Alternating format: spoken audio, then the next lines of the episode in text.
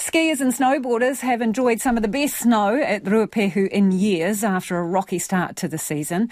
Ruapehu Alpine Lifts is in liquidation and only got the go-ahead for the season at the 11th hour. While the snow has been plentiful this season, that hasn't translated into bumper business at the base of the slopes. Tom Taylor reports. They've got more snow up there now than almost anywhere else in the world.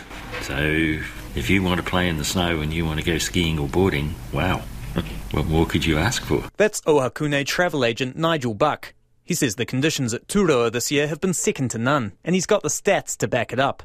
In August, the southern Ruapehu ski field boasted the deepest base of snow in the world at 255 centimetres. Compare that to last year when La Nina weather systems produced some of the shoddiest snow in recent memory. Put it this way, it's much more cheerful around town this season than it has been for the last three. Still, it's not the Ruapehu it once was. Gear rentals from off-piste mountain hire, even on the best bluebird days, are down about 30% on previous year's best days. Owner Johnny Vod says it's better than being closed, but a far cry from normal. There's really good snow, but it's not the traditional numbers I've seen in the past. And even people going up the mountain have commented that, how quiet it is compared to normal for the quality snow. He blames the high cost of living, with the price of fuel just to get to the mountain now a big barrier. And he says uncertainty at the start of the season didn't help. After the liquidation of Ruapehu Alpine lifts, season pass sales were only open for a fortnight, and many who would ordinarily buy them held off.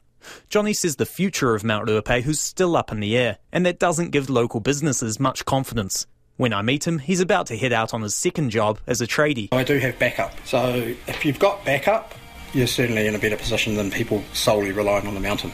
And I've been here long enough including through the eruption years, to know that you need more than just reliance on the mountain. At Ohakune's Utopia Cafe, Helen Zing says business is down about 15% on last year when the snow was terrible. I think everybody is up the mountain this year, so they probably spent whole day on the mountain. As a cafe, we're open daytime, so we don't really get people during the daytime. She says people spend a lot on the mountain, forking out $149 for an adult weekend day pass, and that doesn't include ski hire.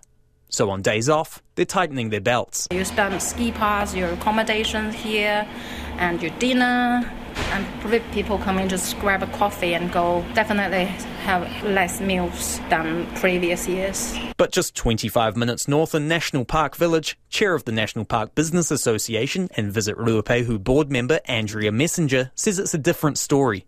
She says the town near Whakapapa ski field has had a boost in numbers, but not from where you might expect. People that are touching snow for the very first time, so a lot of new New Zealanders are coming through. They will spend quite a bit of time in Happy Valley, either tobogganing or learning to ski, and people will definitely experience going up on the gondola. About 60% of visitors are now coming to the mountain for sightseeing or playing in the snow at the top of this lift, leaving the slopes wide open for skiers and snowboarders making up the other 40%. With both fields estimated to stay open past Labour Day, the businesses below will be hoping to turn the season's snowfall into a windfall.